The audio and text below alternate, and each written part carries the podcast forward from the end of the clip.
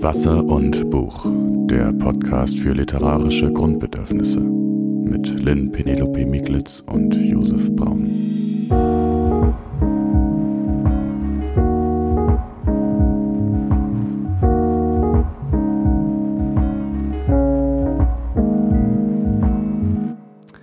Hallo, wir müssen heute leider mal ohne Gedicht anfangen, weil zum ersten Mal, seit wir Wasser und Buch aufnehmen, ist Lynn krank. Und ähm, das ist aber heute zum Glück ganz gut zu schaffen, weil ich einen Gast eingeladen habe oder wir einen Gast eingeladen haben. Und das ist Leon Christ. Hallo Leon. Hey, freut mich. Genau, und ich würde Leon Christ mal kurz vorstellen, ähm, in ein paar kurzen Worten. Er, er wurde Ende der 90er Jahre in Bad Tölz geboren, das ist in der Nähe von München. Wie groß ist das eigentlich? Also, oh Gott, ich weiß jetzt die Einwohnerzahl nicht. Aber, aber, so würdest du.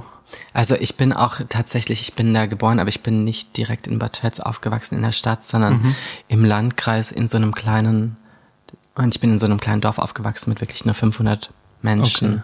Ja, ja. Ähm, ja. ja, weil, weil du hast ja auch immer erzählt, ähm, dass du quasi aus einem kleineren Dorf kommst und mir kam jetzt Bad Tölz, ich glaube auch, da gibt es doch auch diese Fernsehsendung, oder? Der Bulle von Tölz. Ja, genau. Ja. Kam also, mir das immer so ein bisschen größer vor, weißt du? Ja, ist immer noch, immer noch sehr klein. ländlich geprägt, aber okay. ähm, also ja. vom Land, vom Land. Aber dann ähm, bist du zum Drehbuchschreiben nach München gegangen an die Münchner Filmhochschule und ähm, hast seitdem für verschiedene Serien geschrieben, Damaged Goods und Watch Me kann man, glaube ich, gerade beide bei den öffentlichen Mediatheken gucken, wo du mitgeschrieben hast. Ich glaube, Damaged Goods bei ARD und Watch Me bei ähm, ZDF. Und danach hast du den nächsten kreativen Studiengang gewählt und bist zum kreativen Schreiben ans Literaturinstitut nach Leipzig gegangen, wo wir uns auch kennengelernt haben. Ähm, und dann ist vor einigen Wochen sehr smooth sozusagen direkt nach dem, nach dem Studium in Leipzig äh, dein Debütroman erschienen bei Hansa. Der heißt Sauhund und über den wollen wir heute unbedingt sprechen. Und ähm, ich erzähle jetzt auch noch ein paar Seiten, äh, ein paar Wörter zum Buch und dann gehen wir mal rein ins Gespräch. Ähm, in Sauhund geht es um den jungen Mann Flori, der geht Anfang der 80er, ähm, hinten auf dem Klappentext steht es genau, 1983, ähm, vom Land, auch von einem, er kommt aus Bad Hölz, Tölz, ne? Und er geht. Ähm, Son Sonnenkirchen heißt der Ort, den habe ich erfunden. Ach so, ja. Genau, also auch sozusagen bei Bad Tölz. Ja. es gibt gewisse autobiografische Bezüge, aber wir wollen das nicht zu weit tragen, weil es ist auf jeden Fall ein Roman. Und dieser Flori kommt vom Land nach München und ähm, man erfährt erstmal so, wie er auf dem Land lebt. Er lebt halt in so einer kleineren Familie, ähm, hat, hat erste Erfahrung, hat auch einen ersten Freund dort, wo er lebt und ähm, arbeitet dann, nachdem er seinen Zivildienst gemacht hat, arbeitet er in einem Kaufhaus und wird dann da aber irgendwann rausgeschmissen und dann entscheidet er sich irgendwie relativ, relativ impulsiv, hat man das Gefühl, jetzt fahre ich nach München, ich muss hier jetzt raus und ähm, kommt dann erstmal bei einer Freundin unter und stürzt sich in München eigentlich sehr schnell in dieses, in die Szene, in das Nachtleben, lernt verschiedene Männer kennen, ähm, macht sexuelle Erfahrungen, lernt einfach diese Szene so ein bisschen kennen und lässt sich so gerade am Anfang auch noch ziemlich durch diese Welt einfach treiben und guckt die sich an. Und ähm, genau, und, und gleichzeitig schon in seinem Dorf gibt es diese Szene, dass die Mutter ähm, einen Spiegel liest, wo es um die neue Krankheit aus den USA geht, AIDS. Und dieses Thema AIDS ist immer so unterschwellig quasi dabei in dieser Zeit in München. Und ähm, der Florid drängt das aber auch oft einfach ein Stück zur Seite und, und sozusagen lebt sein Leben da in vollen Zügen und macht seine Erfahrungen. Und ähm, was mich und auch was Lynn, weil ich habe dann mit ihr gesprochen, sie hat das Buch natürlich auch gelesen und die hatte mir dann auch irgendwie relativ schnell zurückgemeldet, nachdem sie es gelesen hatte, so, dass ich sehr beeindruckend findet, wie konsistent und wie gut du den ähm, Stil da dran durchhältst. Also man kann schon sagen, dass die Sprache in diesem Roman eine sehr gearbeitete Sprache im besten Sinne ist. Also es ist sozusagen, ich weiß nicht, ich würde sagen, es gibt viele Romane in unserer Zeit, die so sehr einfach so alles halt so runter erzählen und möglichst ökonomisch und möglichst klar einfach das so, ja, so, dass man sich halt nicht groß an der Stra Sprache stört, dass sie nicht im Weg ist der Erzählung, aber dass jetzt auch nicht viel von der Sprache hängen bleibt, sondern dass man halt einfach, das geht dann um Figuren oder so. Und das geht's bei dir ja auch, aber ähm, es ist eine sehr kunstvoll gearbeitete Sprache und das von vorne bis hinten wirklich durch. Ähm, und das ist sicherlich auch, ich glaube, wir werden hoffentlich auf einige ähm, Aspekte von dem Buch, auch von der Sprache heute nochmal zu sprechen kommen.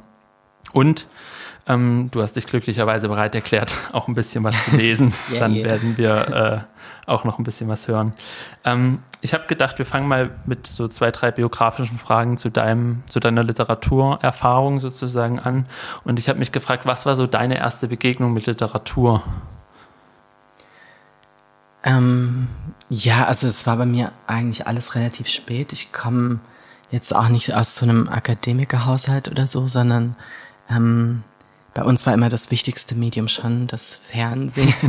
und ich bin sehr so mit Trash-TV und so aufgewachsen und ähm, eher so Fernsehserien und so. Und ähm, ich habe dann in der Oberstufe auf dem Gymnasium tatsächlich, glaube ich, erst angefangen, wirklich zu lesen mhm. und so langsam so eine Begeisterung auch dafür zu entwickeln und ähm, dann auch während ich äh, an der Filmhochschule studiert habe, habe ich so langsam immer mehr gelesen.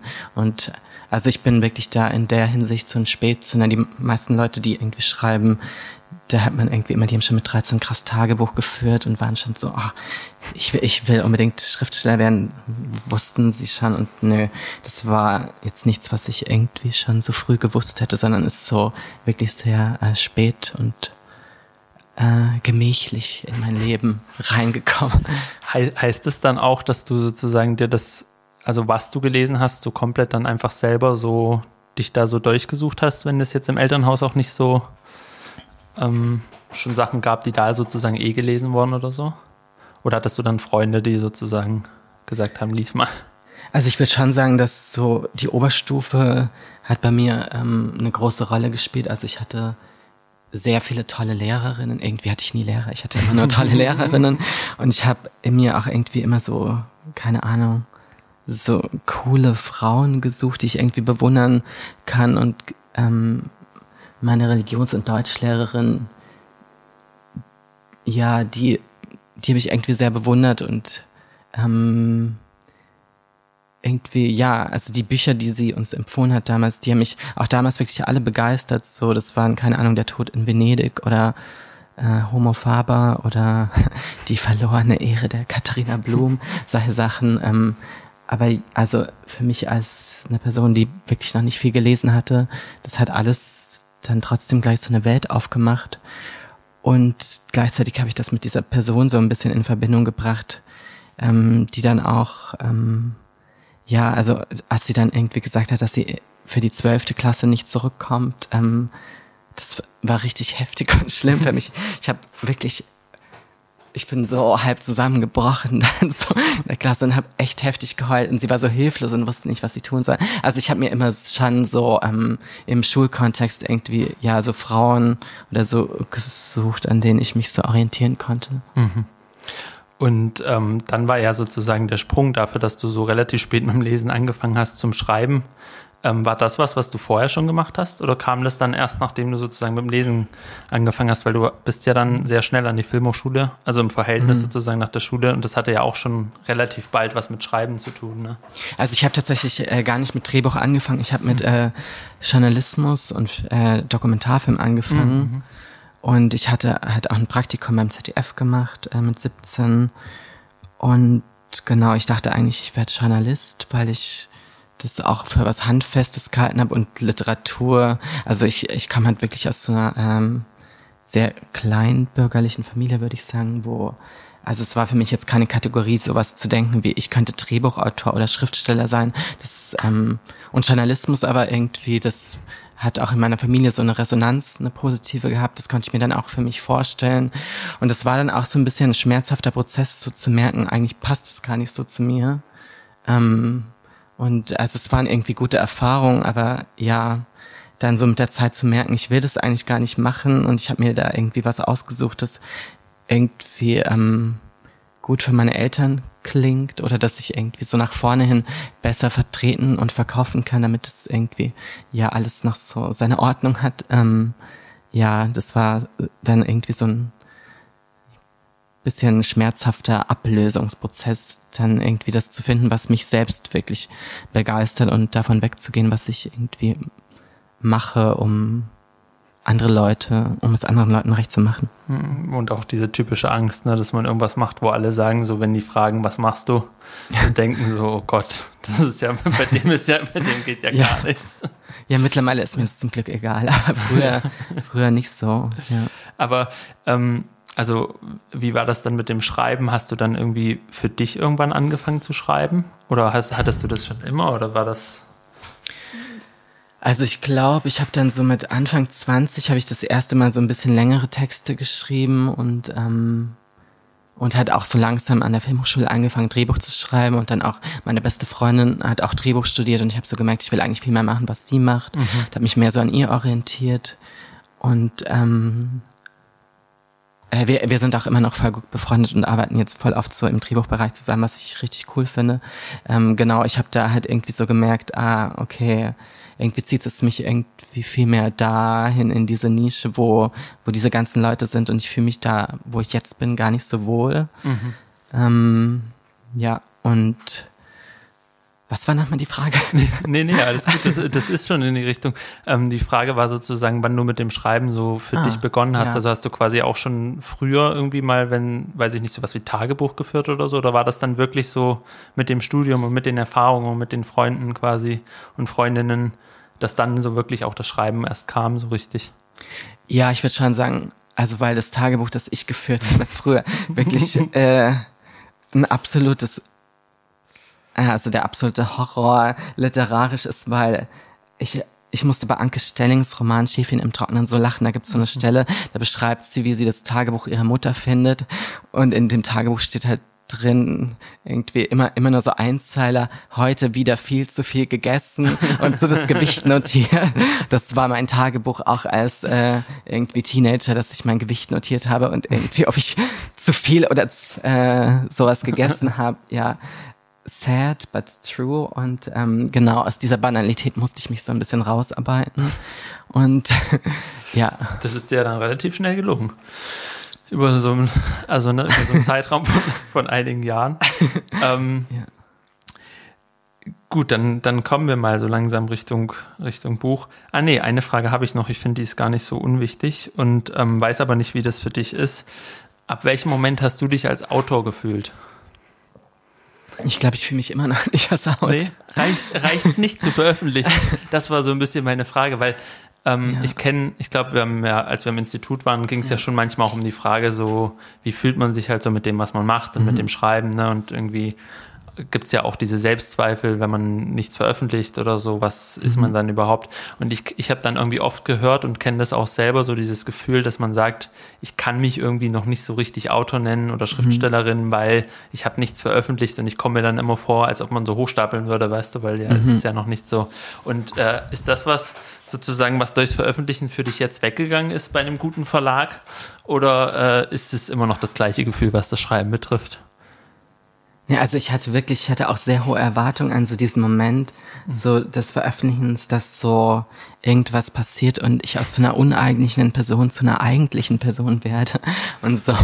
Aber das, ähm, ja, das habe ich so ein bisschen überschätzt, dass man kämpft immer noch mit den gleichen Zweifeln und mhm. ähm, ja, es gibt Tage, an denen ich irgendwie das Buch dann gut finde und sage, yay, ähm, ich bin der Autor dieses Werks. Und dann gibt's wieder Tage, wo ich mir denke, wieso hast du dieses oder jenes nicht anders gemacht? Und das ist irgendwie zu imperfekt. Und ähm, deswegen ist es noch, keine Ahnung, deswegen kann ich das noch nicht so von mir behaupten. Mhm. I don't know. Es ist echt irgendwie so, würde ich sagen, sehr schwankend. Mhm, mh. Wankelmut.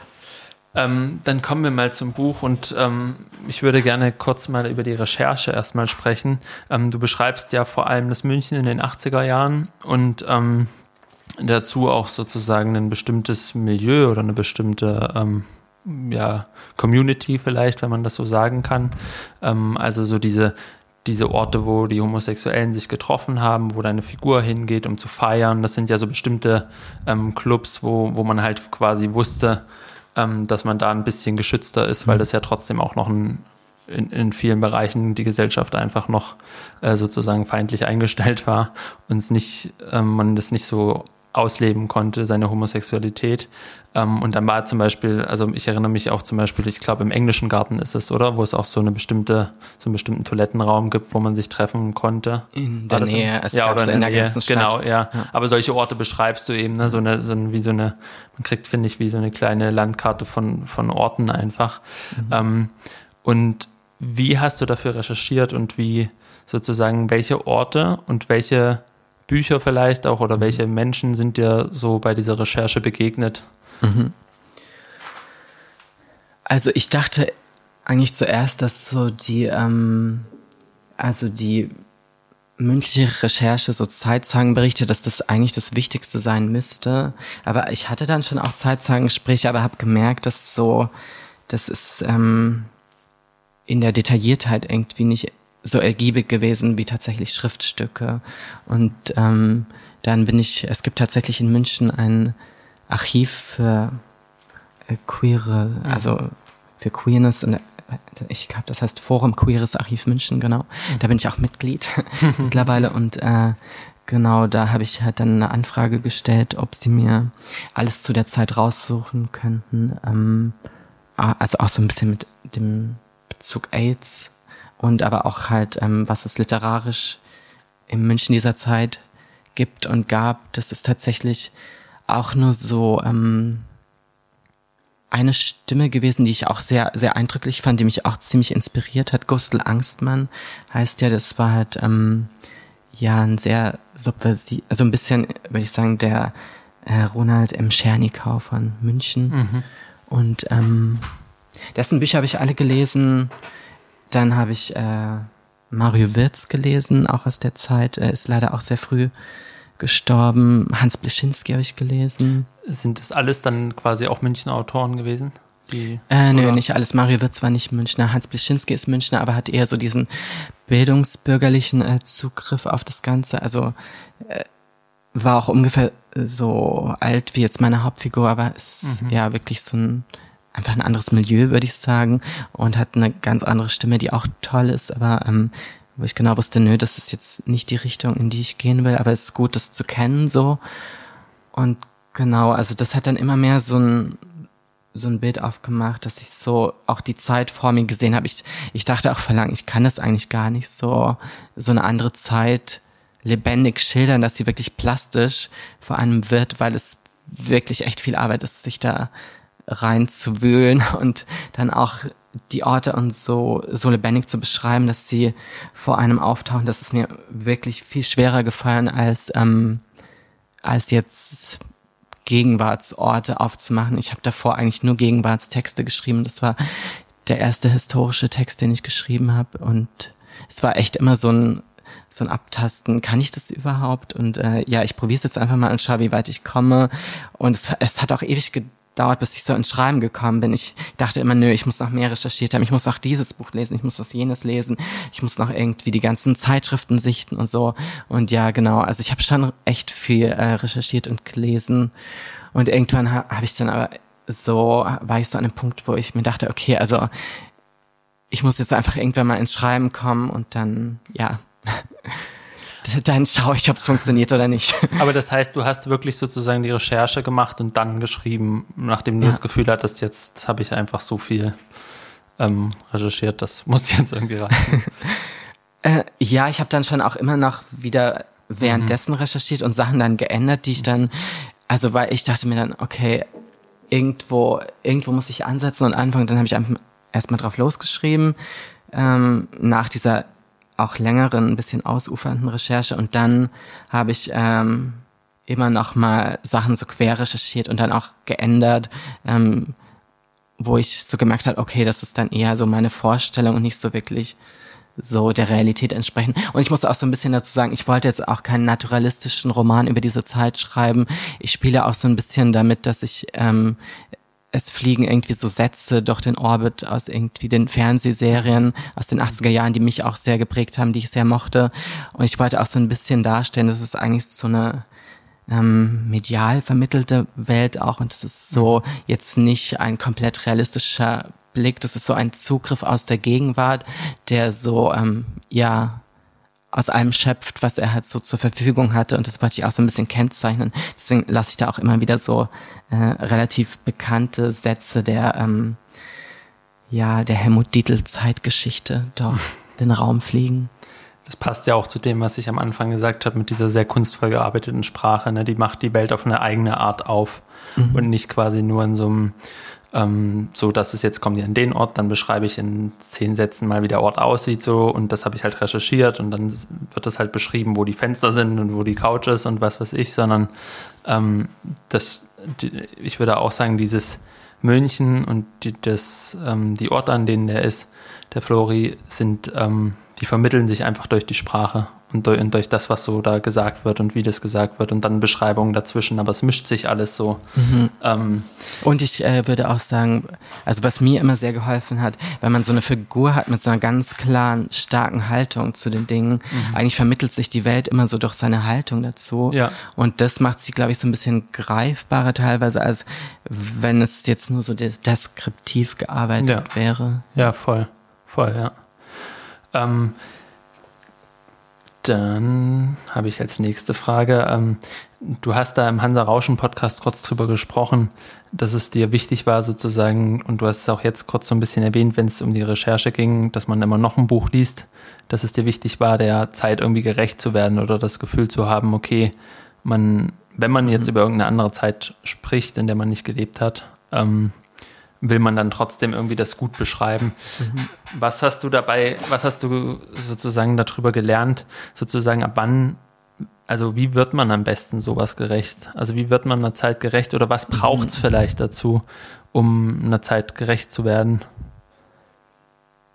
Also ich glaube, erstmal ist wichtig, mh, hm, ja, also dass man diesen Anspruch so, dass man sich klar macht, dass man nicht äh, komplett eine Zeit darstellen kann, sondern ich habe eher so das Gefühl, je kleiner, desto mehr kann man den Sachen gerecht werden, je enger ich es fasse. Und wenn ich eben nicht den Anspruch habe, so ein riesiges, krasses Panorama so eines ganzen Jahrzehnts und einer ganzen Szene, sondern äh, zu beschreiben, sondern ich habe diese Figur und ich weiß genau, wie die funktioniert. Und ich erzähle die Lebenswelt von einer bestimmten, auch meinetwegen sehr speziellen Figur, die aber auch sehr in dieser Zeit verhaftet ist und mit den Hochs und Tiefs dieser Zeit kämpft. Das war so für mich der Rahmen, den ich mir gesetzt habe und wo ich mir dachte, okay, das ist was, dem kann ich gerecht werden. Ich kann jetzt nicht das, äh, das homosexuelle AIDS-Panorama dieser Zeit schreiben. Das ähm, hätte ich auch nicht gewollt und hätte mich nicht interessiert. Ich bin auch immer sehr so in Figuren verhaftet, die mich begeistern, die irgendwie ein, anschlussfähig für mich sind. Und äh, ja, genau, und dann sich einfach zu sagen, gut, und ich bin einfach ein kleiner Teil ähm, eines ganz großen Diskurses und ich kann auch immer wieder darauf verweisen, dass es noch ganz viele tolle andere Stimmen dieser Zeit gibt, die man sich dazu holen kann, wenn man wirklich einen weiten, geöffneten Blick haben möchte.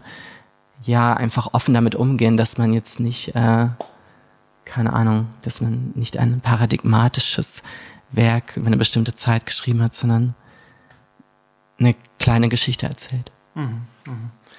Ähm, lass uns mal was von dieser kleinen, großen Geschichte hören. Ähm, wir fangen mal mit der ersten Textstelle an, würde ich sagen. Ja. Damit wir mal einen Eindruck kriegen.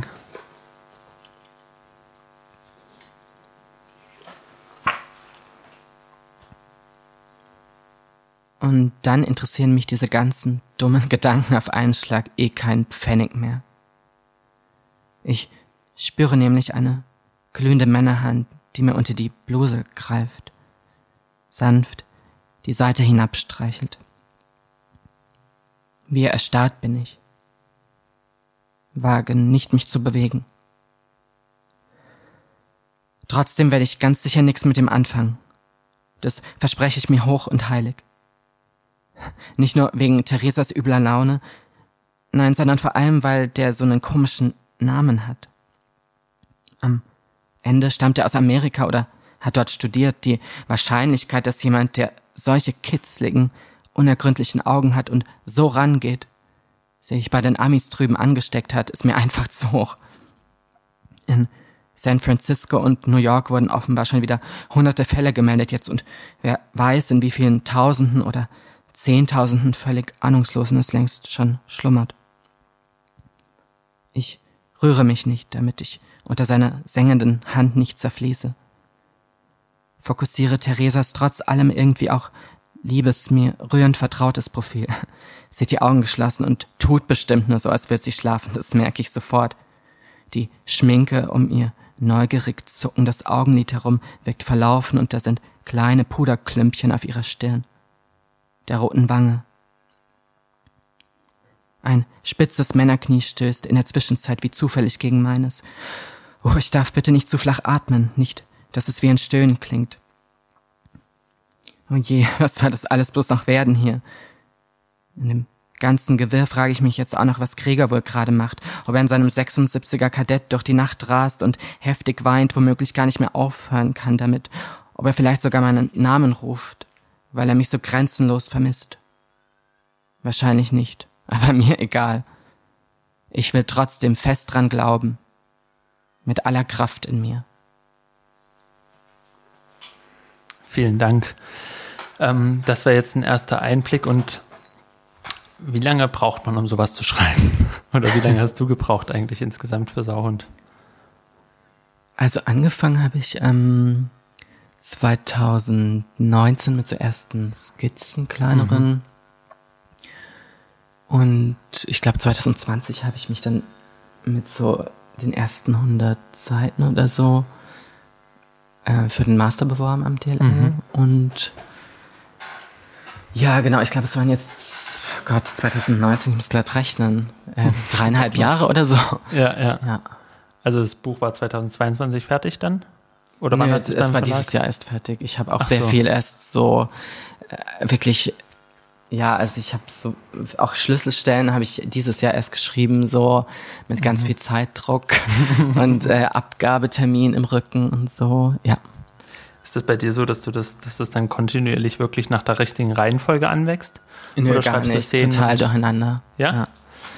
Also es gibt so wirklich, ähm, ja, also zum Beispiel diese Jakob-Figur, die war, die ist mhm. wirklich jetzt ganz zum Schluss dazu gekommen. Ich, ich hatte die ähm, in so einem Zwischenstadium wurde die immer adressiert in Briefen, aber die kam nicht wirklich im Text vor mhm. und dann mhm. haben wir aber irgendwie sehr viel darüber gesprochen und ich gemerkt, nö, der, der muss leibhaftig in diesen Text rein, so. Mhm. Und jetzt wird er nicht mehr in Briefen adressiert, gar nicht, mhm. sondern jetzt ist er einfach eine haptische, auch sehr wichtige Figur. Mhm. Eigentlich fast die wichtigste, würde ich sagen. Äh, neben halt der Hauptfigur. Genau. Und das war wirklich eine ganz späte Entscheidung. Und ja, also ich arbeite, ich, ich kenne halt das sehr vom Film, so man kriegt immer ganz viel Feedback um die Ohren geworfen und muss dann was damit machen. Mhm. Und ich bin eher so, ein, so eine Person, die ganz viele Fassungen schreibt und nicht so äh, äh sowas hinschreibt und dann ist es so in Stein gemeißelt. Mhm. Alles also, irgendwie immer im Fluss so. Mhm. Ich habe mich auch gefragt sozusagen, was ähm, was so deine, dein emotionaler Bezug, sage ich mal, zum Schreiben ist. Also es klingt vielleicht mhm. erstmal ein bisschen komisch, aber für mich ist es, also ich bin, bin jemand, der oft nicht so gut an seine Emotionen rankommt sozusagen. Und aber du hast erzählt bei Hansa Rauschen, ähm, dass sozusagen das Thema dich gefunden hat und dass du auch diesen mhm. Bezug zu der Figur so sehr stark brauchst. Und ich habe mich so ein bisschen dann gefragt, ob für dich Schreiben eigentlich ein emotionaler Akt ist, sozusagen. Also was, wo, wo die Emotionen immer auch, also im Schreiben auch eine Rolle spielen. Mhm. Oder ob du da dann sozusagen, wenn du schreibst, das einfach so sehr, in Anführungszeichen, berechnend oder ein bisschen ne, eher so rational vorgehst von dem Gefühl.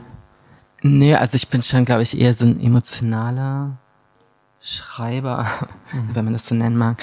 Also ich muss mich irgendwie immer in so eine Emotion reinbegeben und dann, ich schreibe ja auch eher sehr ausschweifend und habe das Problem, mich kurz zu fassen und ja, keine Ahnung, es ist alles immer irgendwie ausufernd und viel und ein bisschen automatisch vielleicht auch manchmal. Das liegt an den überbordenden Emotionen vielleicht, durch die ich dann währenddessen gehe. Aber klar, wenn man dann in so einem Lektoratsprozess ist, dann ist es, dann wird das alles viel technischer so. Aber erstmal mhm. ist es so ein, ja, irgendwie so sich in eine Emotion sehr stark reinbegeben und diese Figur sehr fühlen und äh, ja, irgendwie mit der verbunden sein und dann so suchen, wo es hingeht. Ich, also ich wusste auch nicht, was der alles erleben würde oder so. Mhm. Das ist keine Ahnung. Ich, ich, das sind ja, ist ja auch alles sehr episodisch und dann setze ich wieder zu einer neuen Szene an und schaue, wo er, wo sie irgendwie hinlaufen könnte. Mhm. Ja. Macht das Schreiben dann Spaß? Wenn man sozusagen so mit der Figur mitgeht und dann ja auch ein bisschen mit erlebt sozusagen? Also ich finde so dieses, ähm, die Richtung suchen und dann so das erst das erste ansetzen und dann hat man so eine Szene irgendwann vor sich, wo man gar nicht wusste, wo, wo die davor hingehen sollte. Das macht mir eigentlich immer am meisten Spaß. Was mir dann weniger Spaß macht, ist ähm, das endlose Überarbeiten. ähm, ja, aber das muss natürlich leider auch sein. Das ist dann eher so der technische Aspekt, ne? Der Lektoratsaspekt. Ja. Ähm, hast du Schreibroutinen? Äh, nö. nee. Also, ich wünschte, ich weiß ja, dass äh, du äh, da sehr, sehr gut aufgestellt bist, ich was mag Routinen. Routinen geht. So, und ich bin das Gegenteil von einem routinierten Menschen. Ähm, ja, also ich habe das, also dieses Buch zum Beispiel auch die ganze zweite Hälfte. So, ich würde sagen, ich habe sehr viel ähm, in diesem Jahr, wo ich es fertig geschrieben habe, irgendwie, ja, auch gefeiert, mich auch so selbst irgendwie ein bisschen im Nachtleben verloren und dann irgendwie viel geschlafen, mich erholt und dann wieder so tagelang mich in dem Text vergraben und dann wieder irgendwie so davor weggelaufen in die Welt. Das war irgendwie, das sind bei mir dann eher so diese Bewegungen. Ich, ja, keine Ahnung. Und dann manchmal finde ich es auch schwierig, wenn dann so ein Text ein sehr emotionales Thema für einen, für einen wird, dass man fast Angst vor dem Text bekommt. So, dann, ähm, ja, dann finde ich es schwierig, da eine Routine aufrechtzuerhalten. Es wäre wahrscheinlich besser und gesünder. Aber manchmal habe ich dann auch so viel Angst davor, wieder neu, neu reinzusetzen, dass ich irgendwie erstmal so davor weglaufe. Mhm, mhm. Hast du eigentlich, ähm, jetzt muss ich kurz überlegen, was ich fragen wollte. Ich hatte einen, hatte einen Gedanken dazu. Ähm, machen wir mal, machen wir erstmal weiter. Ähm, was hat dich an dem Protagonisten Flori fasziniert? Oder was war das, dass du gesagt hast, okay, dem will ich auch sozusagen durch all diese mhm. ähm, Momente folgen und mich in, in diesem Text verlieren mit ihm?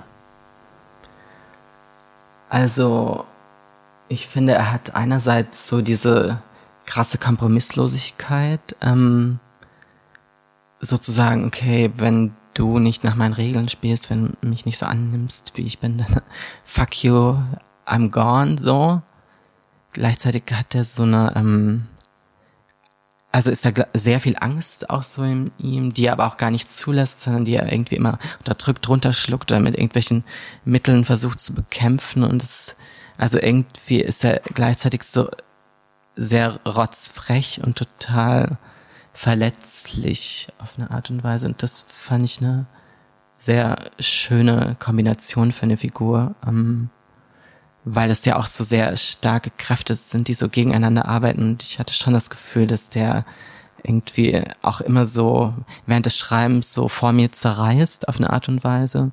Und äh, das tut er ja also irgendwie bis zum Schluss. Und am Schluss kommt er vielleicht so ein bisschen mehr an einem friedlicheren Ort an. Aber ja, es ist für mich echt so eine, hm, so ein ständiger Kampf, der so in einer Figur tobt zwischen allen Kräften, die da irgendwie mhm. vorhanden sind. Mhm. Ja. Ähm, eine Sache, die ich sozusagen weiß, weil, weil wir eben zusammen studiert haben, ist, dass dich das Schreiben mit Dialekt irgendwie immer ähm, beschäftigt hat und dass ich schon in den frühesten Texten, die ich jetzt von dir lesen durfte, dass es immer eine Rolle gespielt hat und dass es dich auch beschäftigt hat, quasi so zu, zu überlegen, wie kann man einen Dialekt gut schreiben. Mhm. Und das ist auch, das gehört sozusagen auch zu dieser Sprache in Sauhund, dass Dialekt immer wieder eine Rolle spielt, gerade wenn es, ähm, wenn der Flori so mit seinen Eltern redet oder teilweise auch so Lektionen aus dem, aus dem Dorf oder vielleicht auch sind es auch mhm. teilweise die Titelzitate, das ist dann schon so im Dialekt einfach. Ähm, das fließt immer wieder so in den Text ein, so stellenweise. Also der, der Roman ist natürlich jetzt nicht komplett im Dialekt geschrieben, aber es fließt eben doch ein und macht, glaube ich, auch sehr viel dafür, dass man diesen Ort und dieses München mhm. und so kennenlernt. Und ich habe mich gefragt, so, ähm, im Dialektschreiben ist ja auf den ersten Blick was Schwieriges, weil sozusagen es gibt kein, es gibt wenig so klare Dialektwörterbücher. Ich weiß nicht, wie es in Bayerisch ist, aber normalerweise ähm, ist es sozusagen gibt es wenig, wo man sich sozusagen darauf geeinigt hat, so ist das Wort, es wird das geschrieben, ne? genau so, ja. sondern man muss es halt machen und idealerweise so machen, dass die, die es lesen, irgendwie mhm. damit zurechtkommen und nicht denken, hä, was ist das für ein Wort oder ne, so, also mhm. man, man, muss ja so eine Leistung erbringen und ähm, ist ja dann auch eine Herausforderung und ich habe mich gefragt, warum ist das, also sozusagen, warum ist das dir persönlich so ein, so ein Anliegen? Welches Verhältnis hast du vielleicht zum Dialektschreiben und auch, ähm, wie herausfordernd ist es für dich, also so im Verhältnis jetzt zu sozusagen in der normalen Schriftsprache schreiben? Also ich würde sagen, ich habe schon, ähm, das ist jetzt kein klassischer Dialekt, den ich so eins zu eins übertragen habe. Ich habe zum Beispiel bei Gustl Angstmann, den ich vorhin erwähnt habe, der hat so die Dialoge wirklich in noch, also das ist viel näher, so nach einer Lautebene dran. Mhm. Ähm, und bei mir sind es eher immer so einzelne markierende Wörter, die den Dialekt noch sozusagen mit aufgreifen. Ja. Ich würde sagen, es ist schon eher so eine, es geht so in Richtung ähm, Hochdeutsch, so Kunstsprache mit einzelnen dialektalen Versatzstücken, weil ich es halt nicht zu krass in dem Text haben wollte, weil ich es ähm, ja schon auch sehr laut finde als Mittel. Ähm, es, es ist trotzdem immer noch sehr vielen Leuten zu viel, aber da, also das Maß, das ich jetzt da gefunden habe, für mich ist das jetzt, das fühlt sich ähm, stimmig an und ich, also das ist auch, ich, ich habe das auch für diese Figur gebraucht, weil in ihrem Denken und so ist das einfach so stark verhaftet. Ich bin halt auch äh, aufgewachsen mit Dialekt. Ich habe äh, Bayerisch äh, geredet, bis ich zehn war und dann, wenn ich aufs Gymnasium gekommen, musste erstmal Hochdeutsch lernen, weil wir haben sogar in der Volksschule äh, immer mit unserer Lehrerin Bayerisch geredet. Und deswegen ist es halt so sehr in meiner Sprachstruktur so, ähm, ja, also das war irgendwie schon immer da und ich wollte das zumindest in einem Buch ähm, auch mit aufgreifen. Und also was mir auch eher wichtig ist, sind so irgendwie so Inversionen und Umstellung der Satzstruktur, mhm, mhm, die sowas Dialektales haben, was man im Hochdeutschen jetzt nicht machen würde. Sowas finde ich dann immer sehr elegant, weil das dann, das ist auch irgendwie so eine leicht andere Art, einfach zu denken und zu fühlen, die dann auf so einer ganz subtilen syntaktischen Ebene sich niederschlägt. Sowas gefällt mir, glaube ich, ganz gut. Mhm. Ich finde es auch, also ich finde es ähm, total gelungen, auch in dem Buch. Ähm, und ähm, ich glaube, es, es fällt vor allem auf, weil ähm, das heute einfach nicht mehr so viele Leute machen vielleicht. Und das könnte aber auch mhm. wiederum damit zusammenhängen, dass viele Leute einfach nicht so mit diesem Dialekt noch so aufwachsen. Ne? Also das ist so richtig, ähm, also Dialekte haben ja, haben ja manchmal einen schweren Stand, zu Unrecht, glaube ich, aber es ist mhm. sozusagen trotzdem so, dass man, dass man so sich schnell bemüht, irgendwie die Kinder sollen richtiges, in Anführungszeichen, richtiges Deutsch sprechen. Ähm, auf jeden Fall, ja, interessant und wie gesagt, das finde ich ist dir sehr gut gelungen. Auch so dieses, ähm, ich hatte jetzt, ich, ich habe zu Bayern direkt keinen Bezug und hatte trotzdem beim Lesen nie das Gefühl irgendwie so, oh je, jetzt kommt schon wieder so viel Bayerisch und ich verstehe das doch kaum oder so, ne. Ähm, was mir auch noch aufgefallen ist, wenn es um die Sprache geht und äh, ich glaube, es ist wichtig, dass wir über Sprache reden, weil das halt so, ein, so, so, ein, so wirklich so eine besondere Sprache in diesem Buch auch ist. Ähm, ist so die Metaphernwelt. Und da habe ich mich gefragt, machst du das quasi bewusst? Also was, was ich meine ist, diese Figur der Flori, das ist ja, es wird ja aus der Ich-Perspektive erzählt. Mhm. Und ähm, das, was du vorhin beschrieben hast, dass man sozusagen über die Sprache und so geht ja viel über seine Wahrnehmung. Ja. Ne? Also so wie er die Welt sozusagen sieht. Und da merkt man dann immer, dass auch wenn er dann schon längst in München ist und so ein ganz anderes Leben sozusagen führt wie das, woher er kommt, dass diese Welt des Dorfes immer in seinen in, in seine Gedanken trifft, also, mhm. also reintrinkt sozusagen.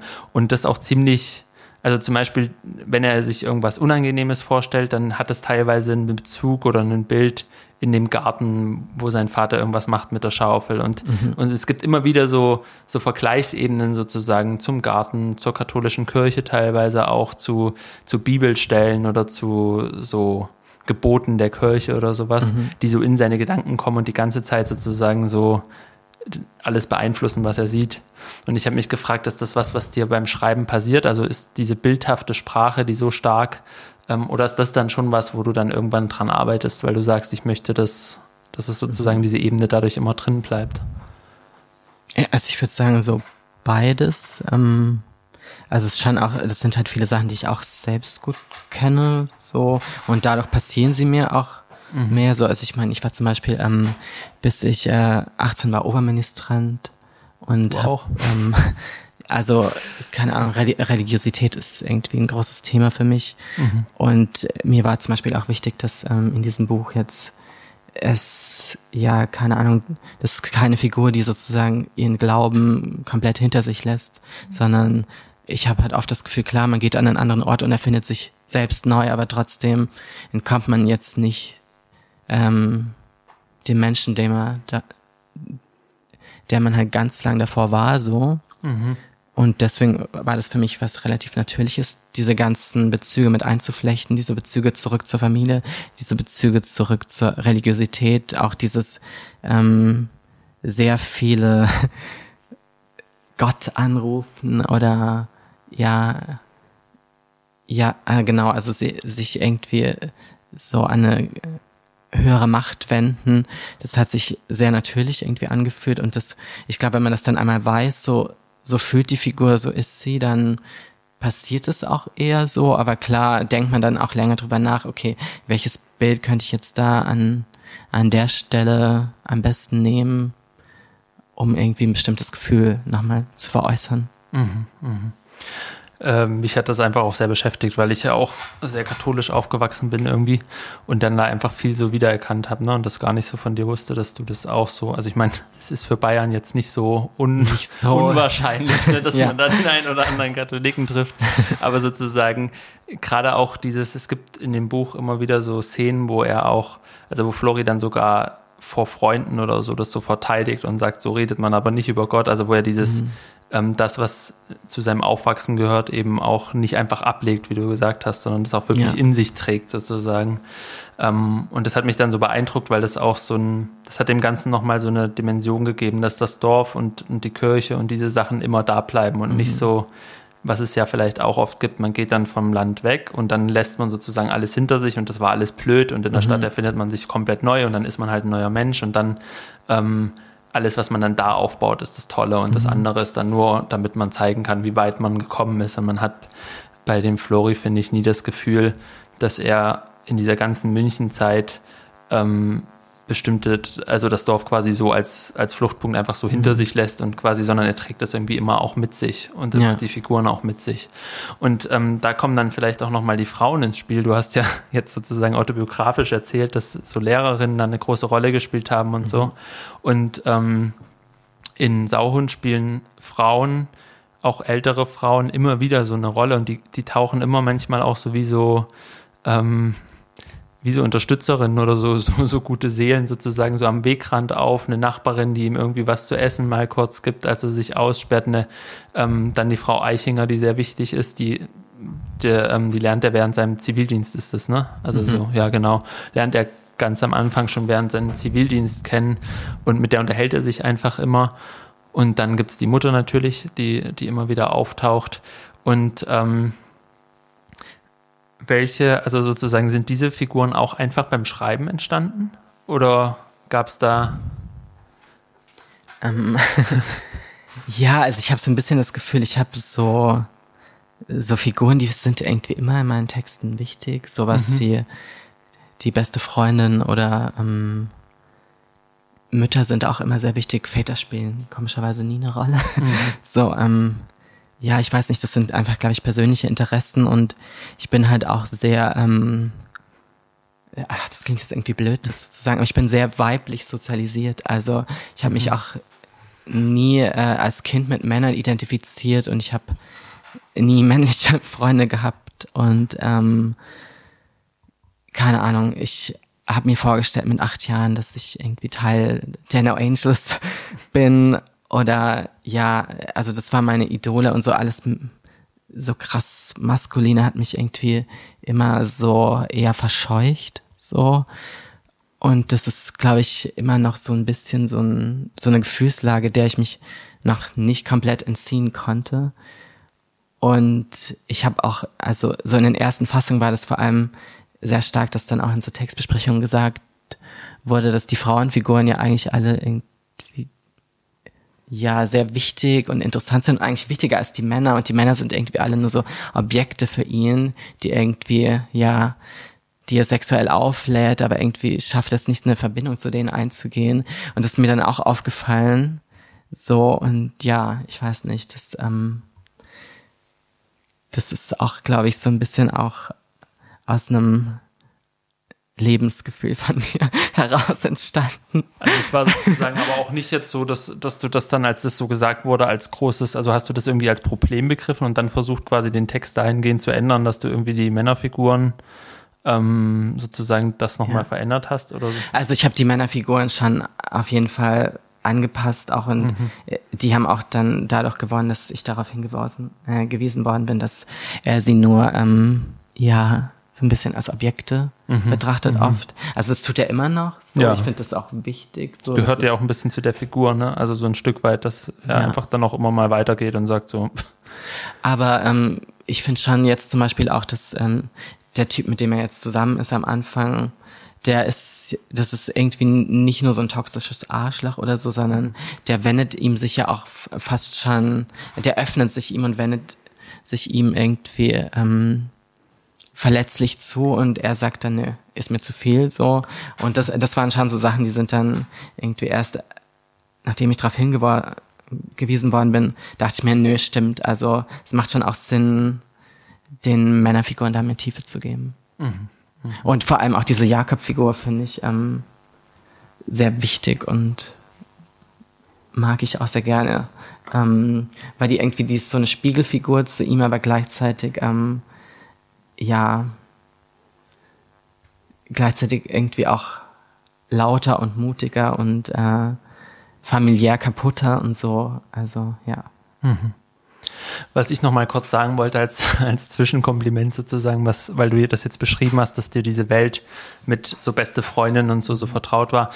Es gibt ja dieses, dass ähm, er kommt da ja hin nach München und das erste, das hatte ich auch bei der Einleitung schon gesagt, dass ähm, da ist diese Freundin quasi, die er während seines war das eine Ausbildung oder ein Studium? Genau, die waren äh, gemeinsam auf der Berufsschule genau, und da geht man ja dann immer in eine Klasse mit genau. das gleiche machen. Und sie ist sozusagen so die gute Freundin aus der Zeit. Die beiden haben irgendwie viel miteinander erlebt und dann steht er eben quasi eines Nachts vor ihrer Tür oder eines Tages und ähm, sagt so, ich, ich muss jetzt mal bei dir rein und mogelt sich auch so ein bisschen so Parasite-mäßig, ich muss da an diesen Film denken, nur wenn es natürlich ähm, nicht so schlimm ist, also nicht, nicht so extrem, aber so er schon so ein bisschen in ihr Leben so und denkt sich so, ich muss mich jetzt möglichst ähm, nützlich machen hier in ihrem Haushalt damit sie sagt so, damit sie nicht sagt so, was machst du eigentlich hier, du, du verdienst nicht wirklich was, ich muss die Miete alleine bezahlen und, ähm, und dann haben die so eine ganze Zeit lang, ähm, leben die da zusammen in ihrer Wohnung und sind so eine bildende Gemeinschaft einfach, die mhm. äh,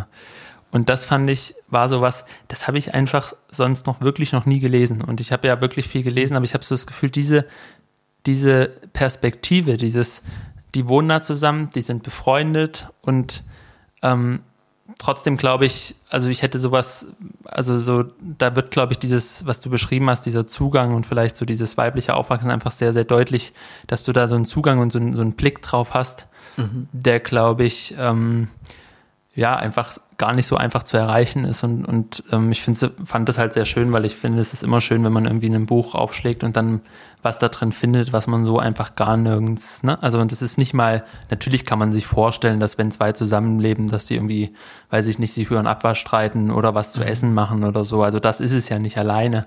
Aber ähm, was an dieser Szene war wirklich so, dass ich das Gefühl hatte, okay, hier wird, hier erlebe ich was zum ersten Mal literarisch. Mhm. Und ähm, es hat mir sehr gut gefallen. Also auch diese ganzen Frauenfiguren, über die wir jetzt geredet haben und die, die eben da alle vorkommen, sind wirklich auch sehr, sehr interessant, einfach rund um diesen Protagonisten.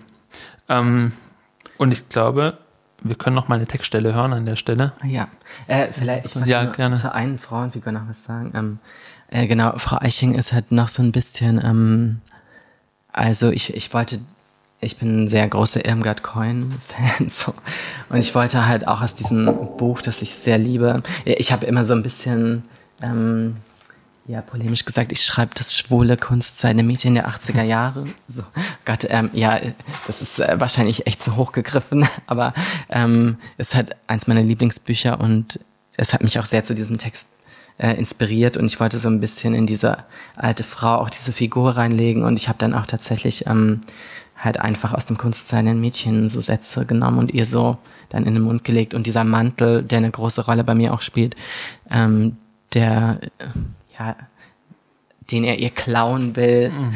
das ist äh, ja auch so ein sehr prägnantes Motiv in diesem Kunstsein in Mädchen. Und ich mochte irgendwie den Gedanken, dass ich ja, dass ich sozusagen diese Figur die ganze Zeit so darüber nachdenken lasse, diesen Mantel zu klauen, der auch in diesem anderen Buch geklaut wird und so ein bisschen auch mein, ja, wie ich da so literarischen Diebstahl begehe, das wollte ich auch so ein bisschen ausstellen. Aber ich wollte eigentlich natürlich nicht nur Diebstahl ähm, begehen, sondern irgendwie so eine Art von Hommage an das Ganze. Machen. Das ist super. Äh, ich wollte da mit dir drüber sprechen, aber da machen wir das jetzt gleich noch.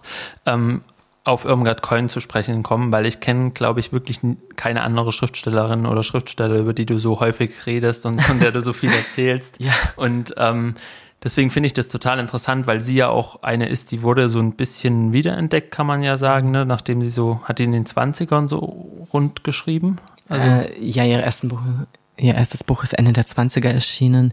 Gilgi, eine von uns, hieß mhm, es. Und mhm. das Kunst seine Mädchen war ihr zweites Buch 1931. Es, mhm. war, es waren auch wirklich äh, sehr große Publikumserfolge, was viele Leute gekauft haben. Und dann musste sie halt äh, untertauchen. Ihre Bücher standen auf dem Index und nach dem Krieg haben sich die Leute einfach nicht mehr wirklich dafür interessiert, was sie gemacht hat. So, es war dann einfach eine ganz andere Zeit und dieses Kunst seine Mädchen ist ja auch, also das hätte man sich in den 50er, 60er Jahren nicht mehr vorstellen können. Das ist ja so unfassbar subversiv und wie, also wie offen das mit so einer erwachenden weiblichen Sexualität umgeht. Ich meine, das Buch ist vor äh, 90 Jahren geschrieben worden und das, ich finde es unglaublich zeitlos und zugänglich und äh, poetisch äh, in seiner Sprache. Also ich, ja, ich liebe dieses Buch sehr. Kann, kannst du uns vielleicht mal kurz erzählen, ähm, quasi was, also was so, so grob die Handlung ist oder das, ja?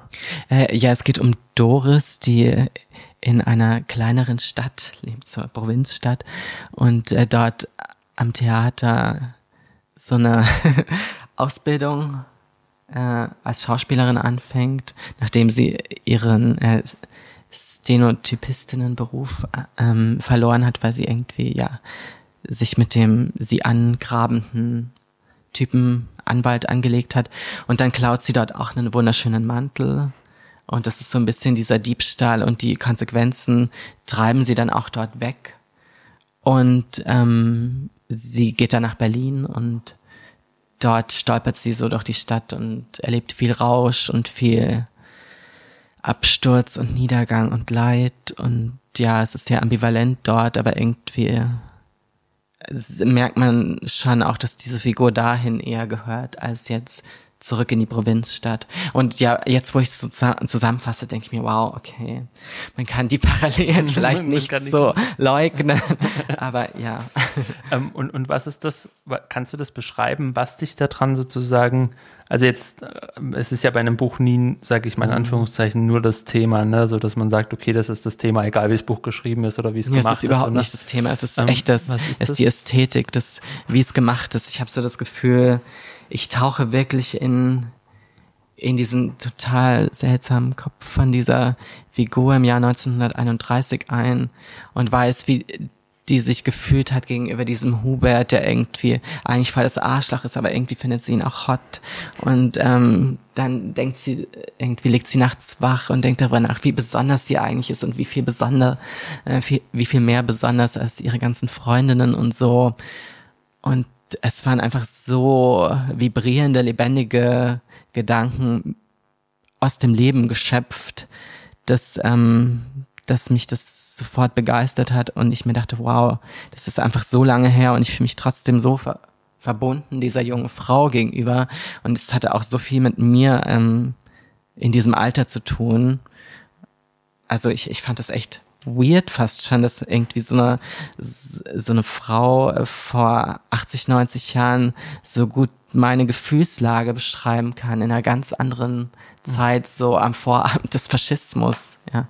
Hast du, weißt du noch, wie du dem Buch äh, sozusagen zum ersten Mal begegnet bist?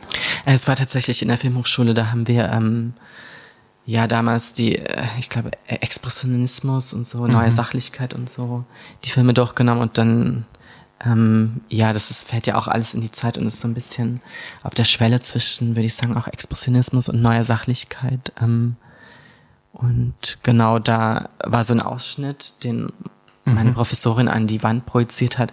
Und ich habe irgendwie diese paar Sätze gelesen und wusste sofort, okay, das Buch bestelle ich mir, wenn ich nach Hause mhm. fahre. Mhm.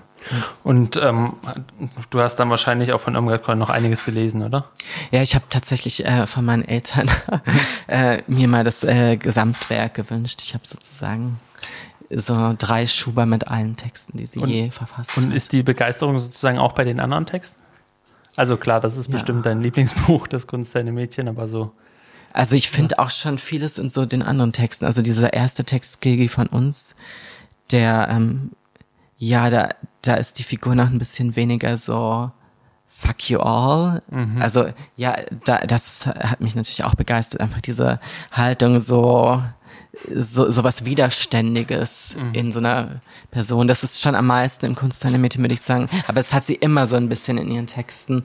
Oder dann also ein Exiltext, den sie geschrieben hat. Ähm, da geht es um Mädchen, die wohnen in Frankreich in so einem Hotel. Der Vater ist irgendwie Schriftsteller und hat die ganze Zeit Affären. Die Mutter ist irgendwie unglücklich und das ist gerade mitten während des Kriegs. Und diesem ist auch ganz toll geschildert, wie so dieses Mädchen so die Beziehung ihrer Eltern wahrnimmt. Und wir sind gerade mitten im Zweiten Weltkrieg und so. Ähm, das ist auch ein ganz tolles Buch. Ich mochte auch ihre, ähm, sie hat dann für den Hörfunk gearbeitet in den 50er Jahren so ein bisschen. Ich mochte auch ihre Kolumnen, das hatte immer sehr viel Bissigkeit, so.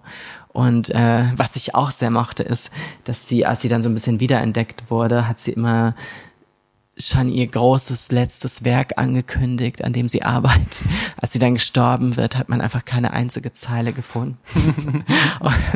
also sie war halt auch so ein bisschen die Meisterin so der Selbstvermarktung und Selbstdarstellung und hat auch, ähm, als sie, ähm, also sie war eigentlich 28, als sie ihr Debüt veröffentlicht hat, hat aber behauptet, sie ist 23, damit sie halt genauso alt wie die Protagonistin ist und damit mehr so sie mit diesem, mit dieser Verwechslung, ich bin mhm. eigentlich das, um den es geht, so spielen kann. Sie, sie war echt so richtig firm in Selbstinszenierung. Das mochte ich auch daran. Ich meine, so in so einer krassen Zeit so eine Frau, die einfach so sehr die Dinge in die Hand nimmt und einfach sagt, ich, ich kontrolliere das Bild, das, das ihr von mir habt.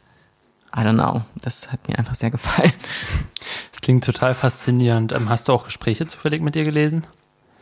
Mhm. Also war das auch in dem in der Werkausgabe drin, so Interviews oder so? Doch, äh, ich glaube schon, ja. Also es, äh, es, ähm, es gab, ich glaube mit Elfriede Jelinek gab es ein Interview, wenn ich mich nicht täusche. Aber ich muss auch sagen, das äh, Interview, das ich in meinem Buch zitiere mit Elfriede Jelinek, das ist wiederum mit Marie-Louise Fleißer, die ich auch mhm. sehr mag. Mhm. Und ich habe so ein bisschen beide Autorinnen da reingebracht, weil ich einfach keine Ahnung, dieses Interview zwischen Elfriede Jelinek und Marie-Louise Fleißer, das ist so großartig. Die Sätze, die Marie-Louise Fleißer so sagt und auch dieses Leben, das sie so geführt hat, das ist einfach, ja, das musste ich auch einbauen. Kann man, kann man das bekommen irgendwo? Also hast du das online gelesen? Ich hatte das, damals war das noch auf der Webseite von Elfriede Jelinek mhm. und leider wurde das dann irgendwann runtergenommen, aber ich, ich hatte es mir halt noch gespeichert, mhm. so. Mhm. Und äh, ich hatte auch mal äh, am Literaturinstitut tatsächlich über Marie-Louise Fleißer so ein Referat mhm. gehalten und habe die da auch so ein bisschen noch für mich entdeckt. Genau, also das sind irgendwie so ich habe auch das Gefühl, dass Schriftstellerinnen mich irgendwie immer mehr beeinflusst haben jetzt als ich könnte wahrscheinlich gar keinen männlichen Schriftsteller nennen, der mich jetzt irgendwie so begeistert oder das mhm. Schreiben mich so eingesogen hat. Also wenn ich so Namen nennen müsste, die so irgendwie, wo ich sagen würde, das hat mich beeinflusst, das hat mich begeistert, halt neben Emga Coyne und Marie-Louise Fleißer, auf jeden Fall Sylvia Plath und mhm. auf, jeden, auf jeden Fall auch Elfriede Jelinek. Mhm. Und ähm, ja, also es war, glaube ich, eher immer so weibliches Schreiben, das mich fasziniert hat. Passt ja eigentlich auch, ne? Und Sachen, die du so erzählt hast. Ähm, ja, dann, dann lass uns mal noch eine Stelle lesen. Ja. Gerne. Ich glaub, dem kommt's gleich. Sein Körper an meinem Rücken krampft und krampft mit jeder Sekunde heftiger, da baut sich wohl was auf und Mir kommt's vielleicht selbst gleich, wenn der nämlich weiter so kehlige Laute hinter mir macht, die reckt in mein Ohr stöhnt, mich am Hals küsst und heftig gegen mein Hintern klatscht nackt. Und danach, da lege ich dann mit Schaum vor Mund am Boden. Er kniet über mir. Und seine erste Hilfe ist, dass er mir die Luft abdrückt, aber grenzenlos zärtlich dabei ist. Und ich, ich mag dasselbe für ihn tun. Versprochen, weil zusammen, da brauchen wir uns nicht mehr vom Ende fürchten, nicht wahr? Und wenn wir dann gestorben sind, dann sitzen wir präpariert und ausgestopft auf der Schrankwand über Frau Jandls Fernsehröhre und schauen so unheimlich selig vor uns hin, wie all die anderen toten Reh- und Fuchstrophäen in diesem sonderbaren Bundesland, seinen Wirtshausstuben oder verrauchten Wohnzimmern. Weil endlich einmal Frieden herrscht in unseren ausgehungerten Körpern, in unseren Hirnen, Immunsystemen und Herzkammern. Und dann kommt's mir wirklich, als er mir ins Ohr keucht, dass wir ab jetzt vielleicht ja echt immer gemeinsam nach Wasserburg am Inn fahren könnten, egal wohin, zu zweit halt. Naja, also, wenn's magst, Flori. Und sogar ohne anfassen. Rinnt und zuckt auf mein durchgeschwitztes Laken. Hinter meinen Augenlidern flattert es. Auch eine sehr schöne Stelle, weil da auch ähm, sozusagen die letzte oder die fürs Buch letzte große Liebe so ein bisschen ähm, mhm. beschrieben wird. Ne?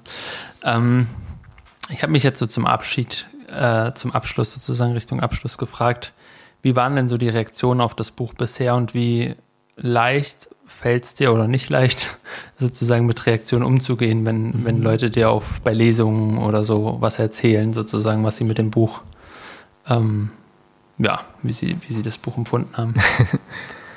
ja, also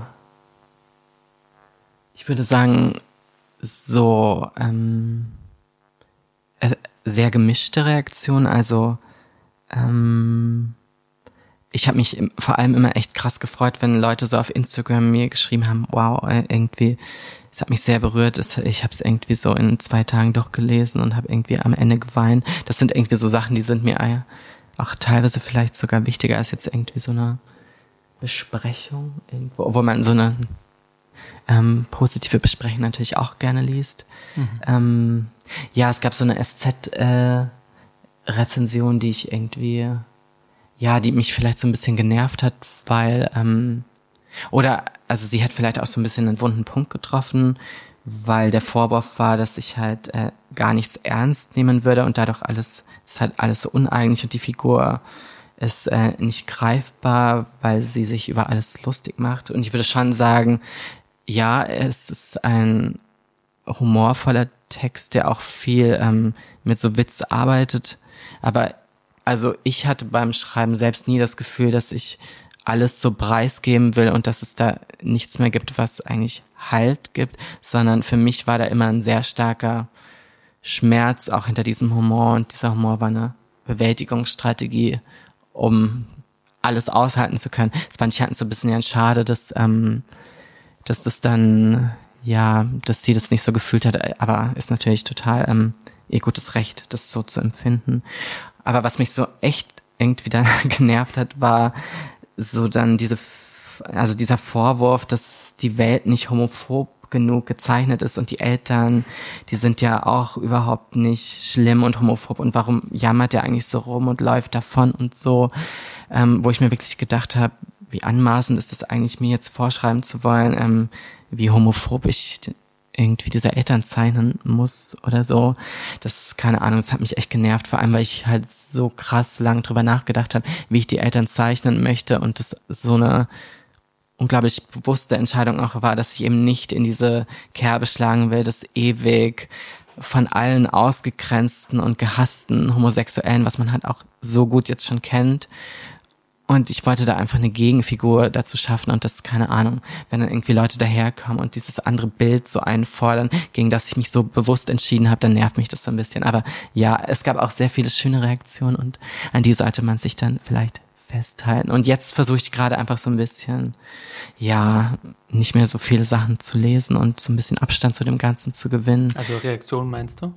Ja, also genau, so, weil es ist irgendwann, ich finde dann auch nach so ein paar Wochen, äh, das ist dann auch einfach sehr viel und macht sehr viel mit einem emotional und so und irgendwann muss man auch an den Punkt kommen, wo man dann das Buch so loslässt und einfach so, ja, sagt, okay, das steht jetzt für eine bestimmte Zeit in meinem Leben, für eine bestimmte Stimme, die ich, keine Ahnung, zu diesem oder jenem Alter hatte.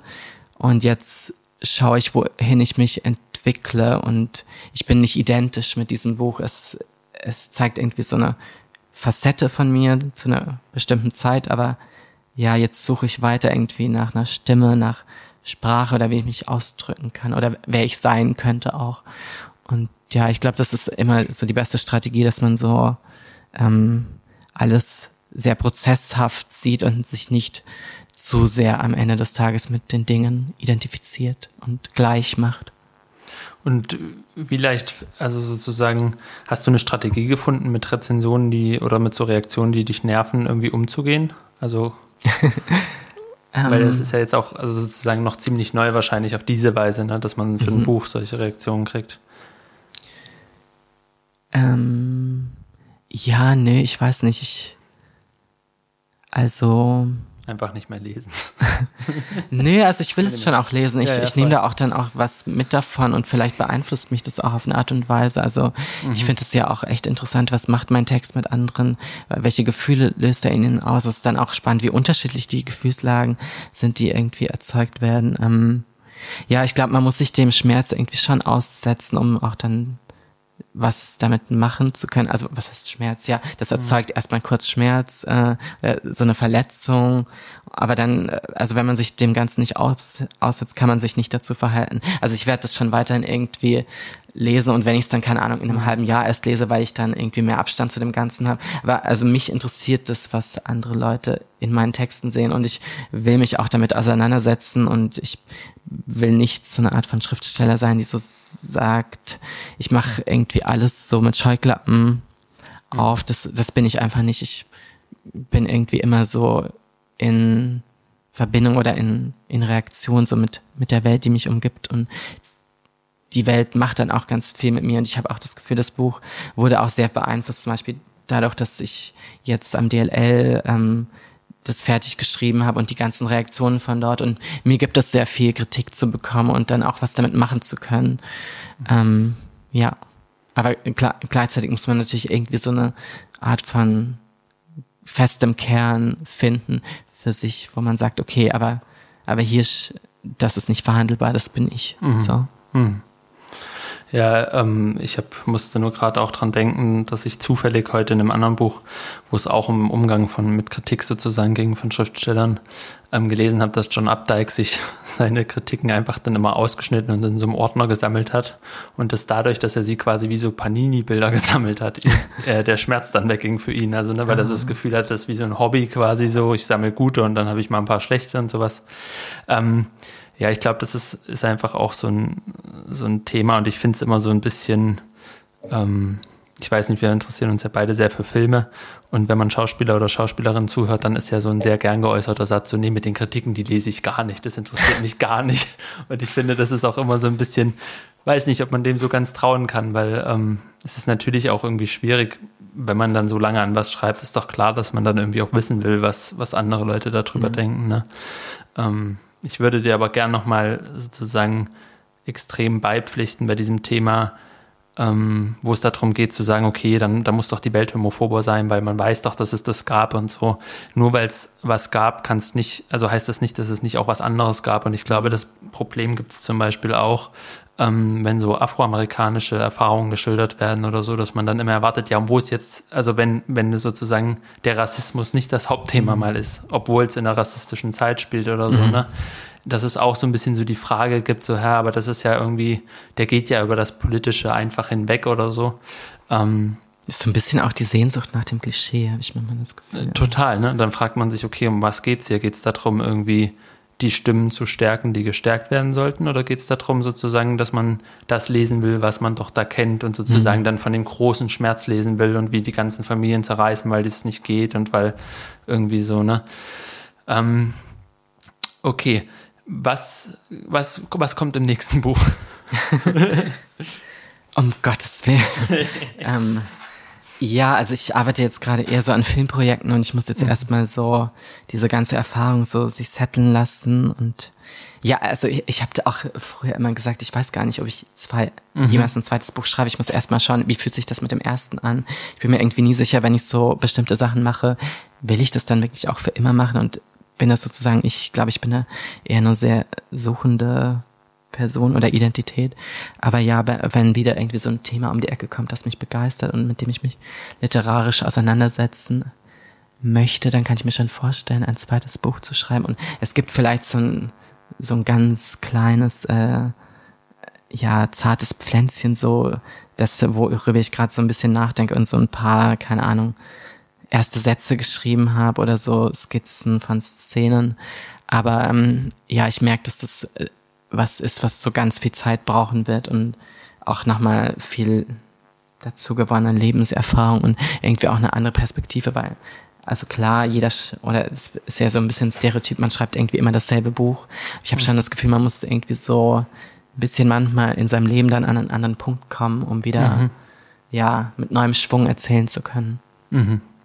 Das heißt aber so ein bisschen, habe ich da jetzt so, wenn du so erzählt hast, ähm, es, das ist schon auch immer so, dieses Autobiografische fließt schon auch sehr stark in, den, in die Texte mit rein, oder? Auch wenn es sozusagen jetzt mhm. ein Roman ist und, und fiktiv und aber so, ähm, das, das spielt sozusagen beim Schreiben für dich schon auch eine große Rolle, oder? Oder ist das jetzt ein falscher mhm. Eindruck? Nö, das spielt eine große Rolle für mich und es hat, also ja, ich, ich glaube, ich könnte mir jetzt auch nicht vorstellen, ein Buch zu schreiben, ähm, aus so einer heterosexuellen Perspektive heraus oder so. Es, ähm, ja, es wird so also dieses, also dieses Thema Homosexualität wird immer irgendwie so on the go eine Rolle spielen. Ich will halt nicht, dass es so im Zentrum steht. Das, also auch darüber, worüber ich gerade nachdenke, das das ist jetzt nicht ein genuin schwules Thema, sondern ist eigentlich ein ganz mhm. anderes Thema. Ich finde, es ist halt total meine Berechtigung zu sagen, aber ich kann es ja trotzdem so aus einer schwulen Perspektive erzählen und man muss sich dann nicht darauf versteifen, dass es eine schwule Perspektive ist, weil es ja eigentlich um mhm. ganz viele andere Sachen auch noch geht. Und also dieses, ähm, die Tradition von weiblichem Schreiben ist ja auch sehr oft, dass man so ähm, aus sich selbst heraus Dinge erzählt, die einen beschäftigen, Verletzungen, die man erfahren hat, mit denen man sich ähm, tiefer auseinandersetzt und dann auch so dieser Vorwurf der Banalität, der dann immer so mhm. äh, gemacht wird, weil das sind ja nur die eigenen Erfahrungen irgendwie, mit denen man sich da gerade auseinandersetzt und das männliche Schreiben denkt so über alle Schranken hinaus und es, es wird alles so allgemeingültig und das finde ich auch, keine Ahnung, so ein, ja, so einen nervigen Vorwurf und nö, ich schreibe mich da dann auch lieber gerne ein in diese Tradition des ähm, weiblichen Schreibens, wo sehr viel aus dem eigenen Schmerz geschöpft wird oder aus dem eigenen Erleben. Aber es das heißt ja nicht, dass man keine Abstraktionsfähigkeit haben kann und auch nicht größere Fragen gleichzeitig stellen kann. Mhm. Mhm. Das ist doch ein perfektes Schlusswort. Ähm, ich danke dir sehr. Ich bin sehr äh, froh, wie das gelaufen ist, weil ich ehrlich gesagt so ein bisschen ähm, mir einfach noch nicht sicher war, wie das so, also man kennt sich ja sozusagen, wir treffen uns ja auch so und unterhalten uns ne, und dann in diesen Podcast-Modus sozusagen zu wechseln. Aber du hast es sehr einfach gemacht und sehr schön. Und ähm, ja, nochmal eine Riesenempfehlung für das Buch. Ähm, ich denke, du wirst wahrscheinlich auch noch an der einen oder anderen Stelle lesen. Ne? Ein literarischer so. Herbst, falls jemand ja, vorbeikommt. genau, und ähm, ja. ja. also es ist wirklich ein wunderbares Buch und ähm, dann bis zum nächsten Mal und ciao, Chris. Dankeschön.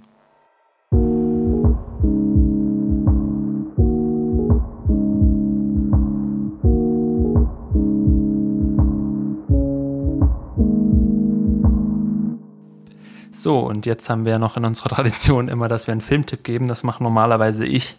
Aber wenn wir so jemanden haben, der sich doch mit Film sehr viel auseinandersetzt und selber daran schreibt, ähm, was würdest du was, welchen Filmtipp kannst du uns geben? Also ich glaube, es ist jetzt kein Geheimtipp mehr.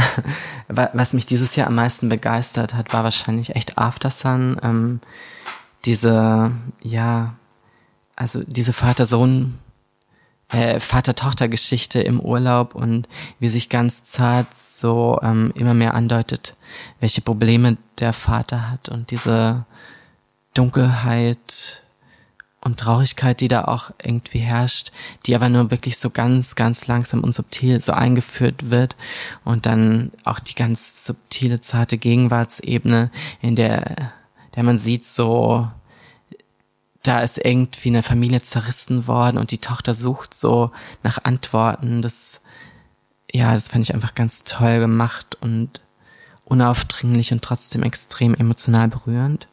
Ähm, also ich finde, es war der beste Film 2023 mhm. auf jeden Fall. Und ähm, generell bin ich ein großer Fan von Sean Baker und all seinen Filmen, also Florida Project oder äh, Starlet. Ähm, Starlet habe ich auch mal gesehen. Das, das ist auch ähm, einfach sehr, sehr ambivalente Figurenzeichnungen, oft auch eher in so bisschen abgehängten Milieus und Settings, aber nie auf so eine sozial-romantische Art und Weise, sondern immer extrem auf Augenhöhe und mit einem sehr krassen Gespür für, ähm, ja, für die Menschen dort und ihre wahren Probleme und ihre Vielschichtigkeit, so, und das, keine Ahnung, das finde ich immer toll, wenn man so, ähm, ja, wenn man wirklich allen Menschen Raum gibt und sie irgendwie sieht und sichtbar macht in ihrer Vielschichtigkeit und Ambivalenz. Und ich finde auch die Ästhetik äh, sehr toll. Also, keine Ahnung, Florida Project ist ja irgendwie sehr so, auch dieses äh, abgehängte Florida neben Disney World. Mhm. Aber gleichzeitig ist es auch so ein total schöner, märchenhafter Ort, der da aufgemacht wird. Also da wie da mit Kontrasten gearbeitet wird, so schön und hässlich und wie das dann in eine Ästhetik einfließt, das finde ich sehr kunstvoll, ja.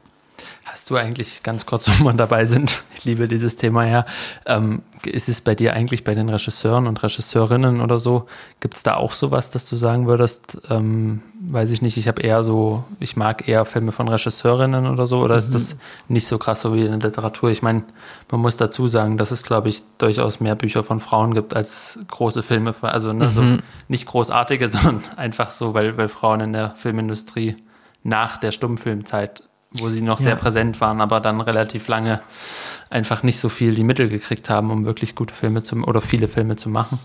Nö, stimmt, hast du ein bisschen recht. Also ähm, es gibt schon irgendwie, also auch bei uns in Filmgeschichte, es war natürlich männerdominierter, mhm. aber ähm, ich würde trotzdem sagen, dass es viele Frauen gab. Ähm, also Sean Baker ist halt einfach wirklich so, ähm, ich weiß nicht, äh, die Zärtlichkeit die ich in seinen Filmen spüre, die, die hat mich einfach sehr berührt. Deswegen ist der irgendwie, rangiert der auf Platz eins. Aber es gibt ganz viele tolle Regisseure, die mich auch, glaube ich, sehr beeindruckt und begeistert haben, so wie äh, Sophia Coppola oder Agnes Wader. Mhm. Ähm, ja, das.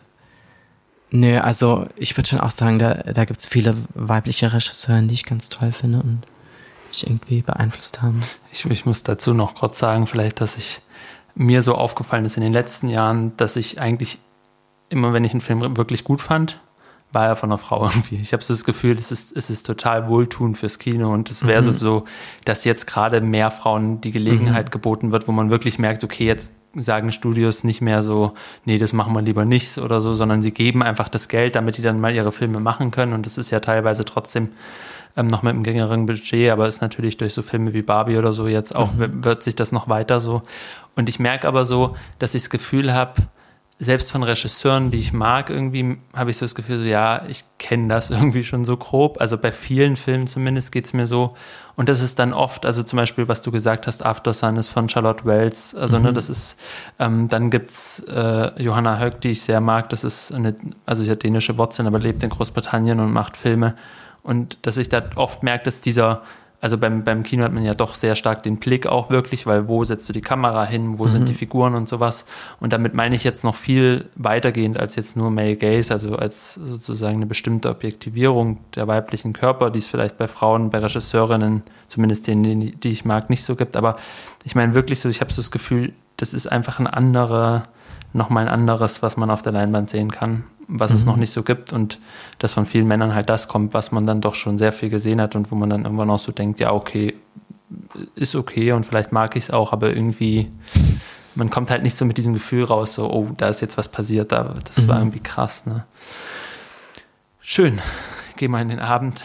Oh, äh, Miranda July wollte ich noch oh, ich ja. vergessen. Die für, für beide Bereiche. Liebe ich auch sehr. Literatur und äh, Film tatsächlich, ja. Und magst du auch beides gleich so? Oder würdest du sagen, so das eine ist so das Ding und.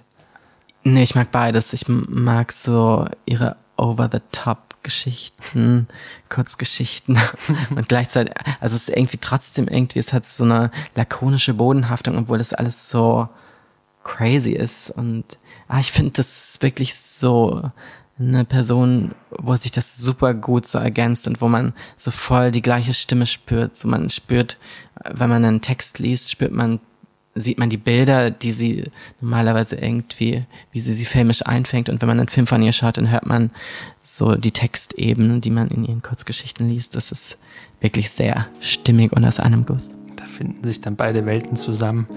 Ja. Ähm, vielen Dank, dass du da warst. Ja, danke für die Einladung.